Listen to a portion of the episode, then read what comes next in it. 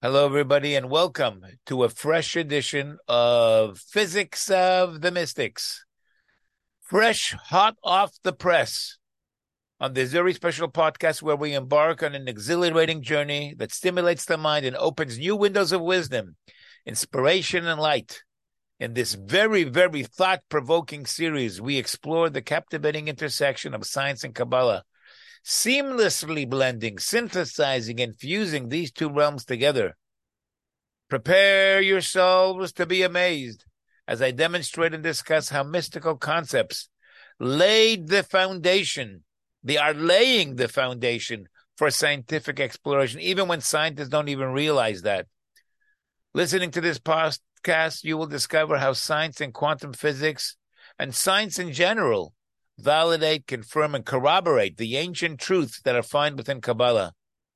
As we unravel the mysteries of the universe, we aim to ignite a sense of wonder, curiosity, and awe within our, yours, mine, and everybody's mind.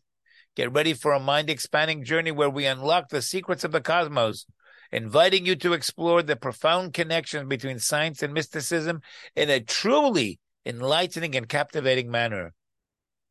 Welcome to Physics of the Mystics, where science and Kabbalah converge to inspire, inform, and transform your understanding of the world, of our faith, of our appreciation of God, who is not only all around us, but is really us. We are an expression of the God that gives rise to who we are and to our identities. My name is Rabbi Shlomo Ezagui. I'm a rabbi here in South Florida for over thirty-six years. I have an email address that I appreciate so much when you send me your emails. My email address is physics of the mystics at gmail dot com. Please send me your emails to physics of the mystics at gmail dot com. And so we've discussed in the past podcast about many, many different subjects that we've already demonstrated. And I hope you've been dazzled by recognizing, realizing that what today's scientists are discovering are no more than principles that have already been discussed and recognized in the traditional, age-old books of Kabbalah, of the Talmud, of the Torah itself. In the past podcasts, we talked about how the positive energy, the protons are much bigger than the electrons. The electrons, they um, circulate around the nucleus of an atom in which there is the proton. And this is the special role of males and females and the very special place that a male has in the center and that the female has, taking up all the space and circling around. We also spoke about the twenty-six constants that make up this very precise universe, which is an expression of the numerical value of God's name. God's name, Yud and a Hey and a Vav and a Hey, equals twenty-six. Isn't that incredible that there are twenty-six constants that make the universe to be so precise and so beautiful as we have it today? We talked about the twenty-four quantum fields. Out of the twenty-four quantum fields come those twenty-six constants. And we talked about how isn't it incredible that there are twenty-four volumes of the Torah. The Torah is the blueprint. It is what describes the particles. And so the particles, the quantum fluctuations come out of the quantum fields. And just as there are twenty-four books to the Torah, to the blueprints, there are twenty-four recognized quantum fields that give rise to the twenty-six constants, the numerical value of God's name. We talked about how in God's name there are four letters, but it breaks down to the first letter, Yud, and then the last three letters, which is Hey, Vav, and Hey, which means the present creation. The present creation is made of three letters, but the whole name, which is the underlying force to this entire universe, is four letters. And we talked about how there are four forces, and then there are three levels of energy. That's basically the entire universe. And so we've already addressed so many incredible, incredible concepts of science and of quantum physics. And we are recognizing here on this podcast how science, as the Rambam and Maimonides so so strongly encourages, science helps and deepens our love for God and our fear and our respect and our awe for God. It makes us realize how the whole world is a monistic world. It's all one energy. When we say E equals M C squared, energy and matter, they are equivalent to each other. One is the other. And the energy of this world, which is God, expresses itself in such a way that it turns into matter. Matter is God. It is the energy. And it is expressing, and the, so to say, the notes, the uh, incredible harmony, the harmony of this universe is expressed within those notes that are exactly as Kabbalah and as mysticism describe it to us. I'm going to share with you today some things that are a little bit complicated, but I hope you're going to stay along with me for the ride, and you will, um, you will at least appreciate the point that I'm trying to make, even if you don't get the specific details of science that I'll be sharing with you. But before we get into today's brand new ideas, I want to share with you some incredible, I don't think it's known that much, Um, Albert Einstein's support for the Talmud. You know, people look at Albert Einstein, this great scientist, this genius, but what does he have to do with the Talmud, right? The Talmud is the natural extension of the five books of Moses, or the twenty-four books of the whole Bible. They are then they are then understood and interpreted in the great works of the Talmud. And Albert Einstein, he wrote a letter April sixteenth, nineteen thirty-two, to Adolf Ochs. Adolf Ochs was the owner and publisher of the New York Times. And this is what he writes to Mister Ochs. And he says like this, Ochs is O C H S. Allow me to draw your attention to the endangered undertakings of the Talmudic Library in New York. I'll tell you, I'll, I'll share with you in just a moment. This was an undertaking that Mister Einstein supported very much, and it was running out of money, and they were turning to this um, publisher and owner of the New York Times to help support this undertaking, which was which was running out of cash. So Mister Einstein, Albert Einstein, was taking up the case of supporting this Talmudic library, and he writes the address where the library happens to be, and he goes on in his letter and he says, I do not know your position on Jewish literature, but I am convinced that the maintenance of Jewish literature is one of the most effective means for the preservation of our valuable intellectual and moral tradition. Albert Einstein, recognizing and understanding the great importance of the Talmud.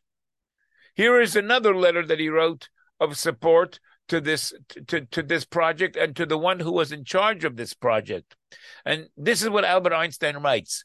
The scientific organization and comprehensive exposition in accessible form of the Talmud has a twofold importance for us Jews. It is important in the first place that the high cultural values of the Talmud should not be lost to modern minds among the Jewish people nor to science, but should operate further as a living force. Because he wanted very much that this new Talmudic library should go off with uh, tremendous support and strength. And that's what Albert Einstein is writing about. He felt that it was incredibly important. As he continues on to support this cultural work would thus mean an important achievement for the Jewish people. Isn't that something that a lot of people are not familiar with? But that's what the genius Albert Einstein understood and appreciated, that it's all in our tradition, in our tradition, in the Talmud, in the Bible. That is where you will recognize the incredible, incredible deep knowledge and tradition of our great heritage. Now, let me move on to today's new subjects that I'd like to share with you on this incredible podcast. And I'm going to, um, I'm, I'm going to, as I've done in the past podcast, discuss the idea that what we are recognizing and the way scientists are understanding science is so similar and it's so parallel with the ways the Torah describes God and the way the Torah describes the underlying spiritual energy to the world. So when the Torah describes God's expression and the underlying energy to the world in spiritual terms, in a way that today scientists are describing exactly the same descriptions. In a physical sense, this is not coincidental. This is because what they are recognizing is exactly the expression of the spiritual as it becomes, so to say, hardened, as it becomes more of a physical expression. And so today we are already um, getting, so to say, a, uh, a peek at what the prophet tells us is going to take place when Mashiach comes. When Mashiach comes, which is the ultimate, so to say, goal for creating this universe, and when the knowledge and awareness of God will fill the world like the oceans, like the water and the oceans um, fill up that space, the same thing will be in the times of Mashiach. We will be able to clearly recognize God. And when we see the concepts of the scientists describing the world to be exactly as it is spiritually, we see the two and two what for many, many years were considered extreme opposite and so far from each other, coming closer and closer together.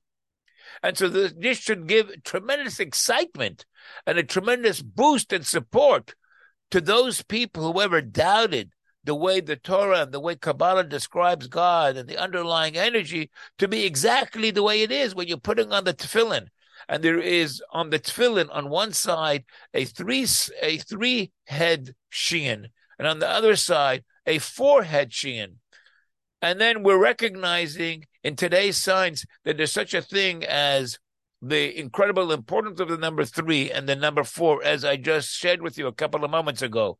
Or, for example, when we see that the custom is that when a man and woman get married, the woman goes around in circles seven times, which happens to be the maximum amount of shells that there are in any atom.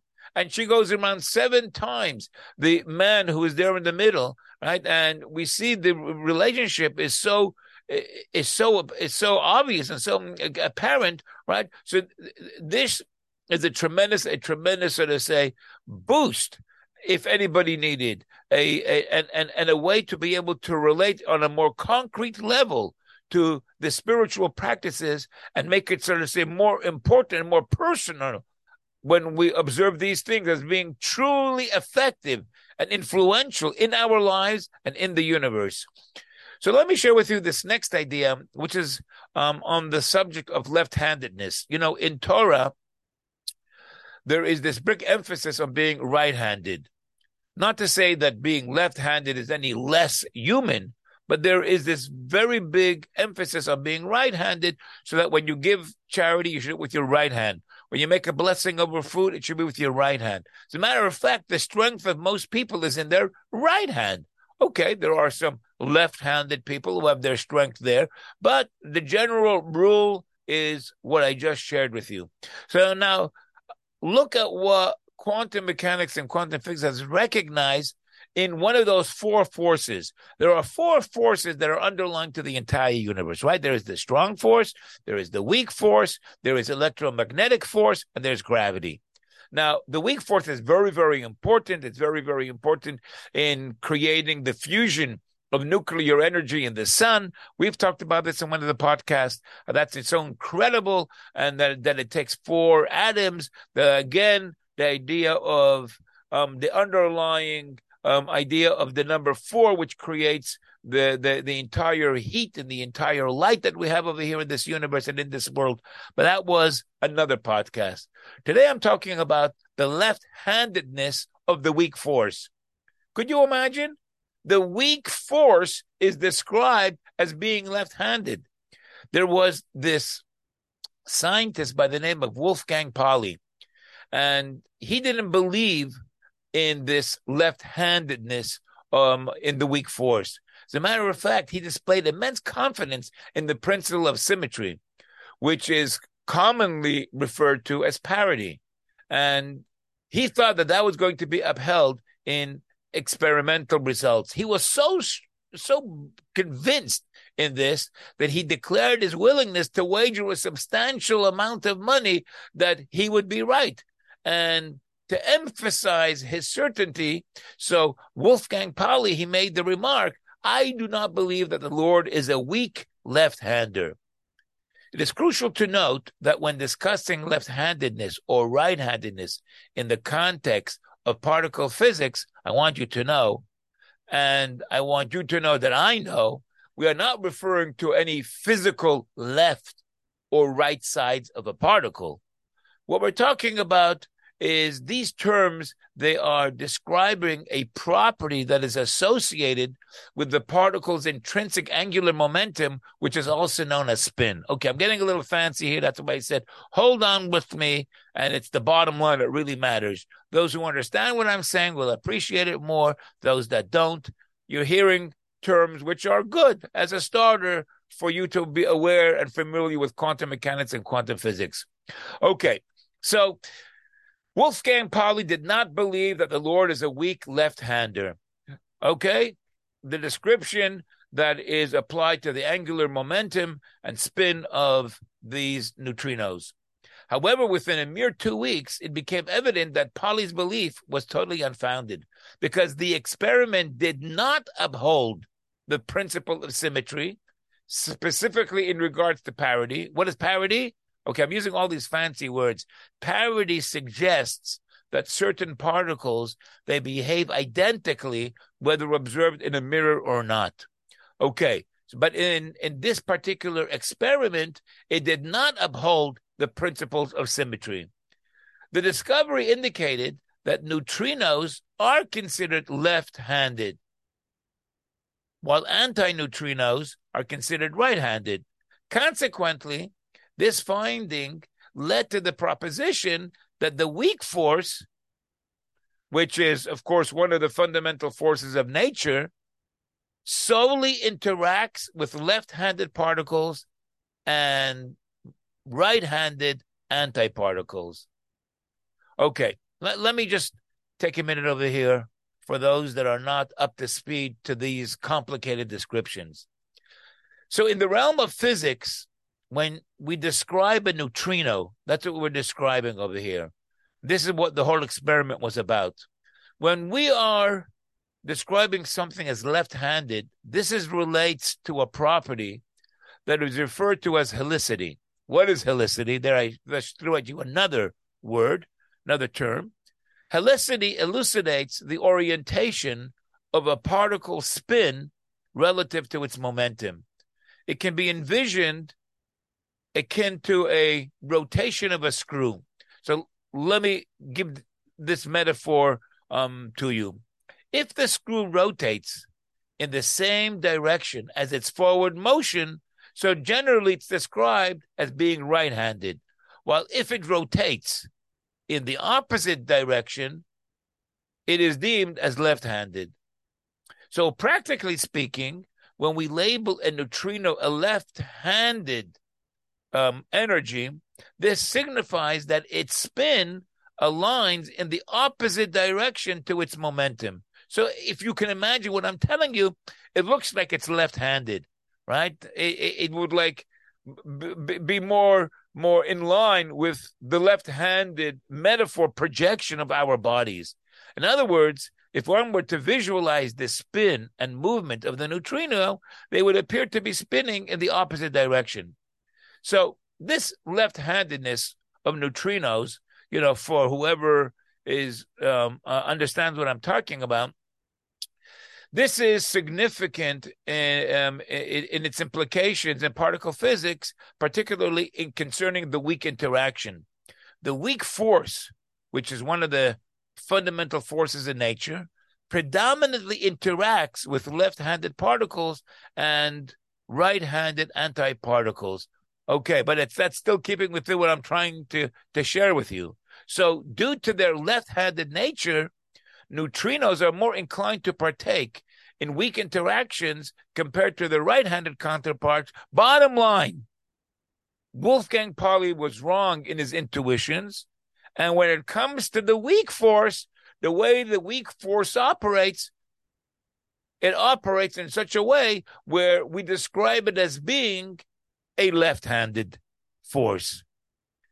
Now, what's incredible about all this, and I think I shared enough complications with those that are still on to listening to me, right? What's incredible about this is that what we see once again is a certain degree of um, a certain degree of support, if that's the right word, a certain degree of of of uh, a relationship between the ideas that the Torah says and the way modern day scientists, they have discovered, and they, the way they describe the way energy operates at its most fundamental levels.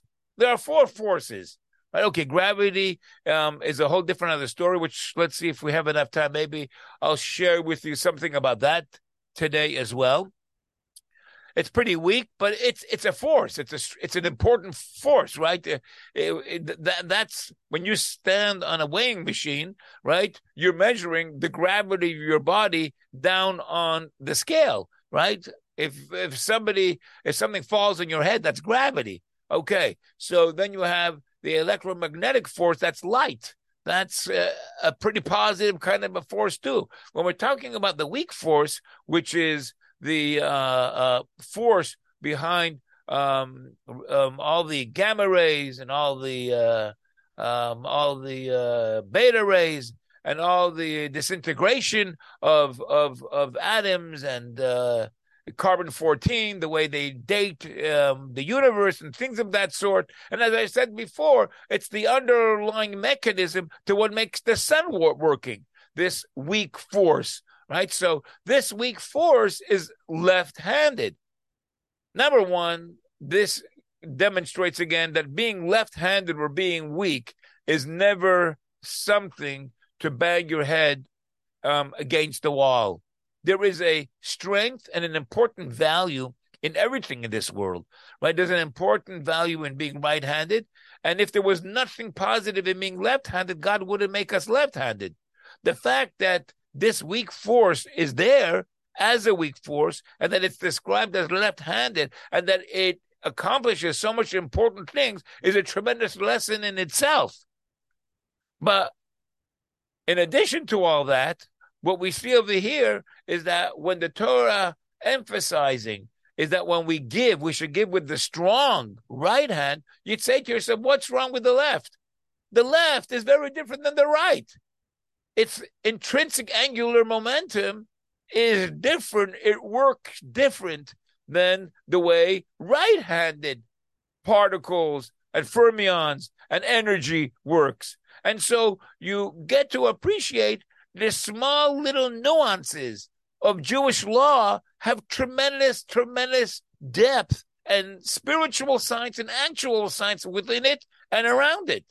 No different than, for example, when you're given an internet address and you, you exchange a period for a comma, it would be foolish for anybody to argue what big difference could it be that instead of putting a period, I use a comma. So there's a teeny little bit more of emotion there at the bottom of this dot, and which indicates that it's a comma. Well, it won't work because every specific little detail, whether it's in the digital de- uh, sequence um, that it represents, or in the actual shape of the comma versus the period, makes a huge, big difference.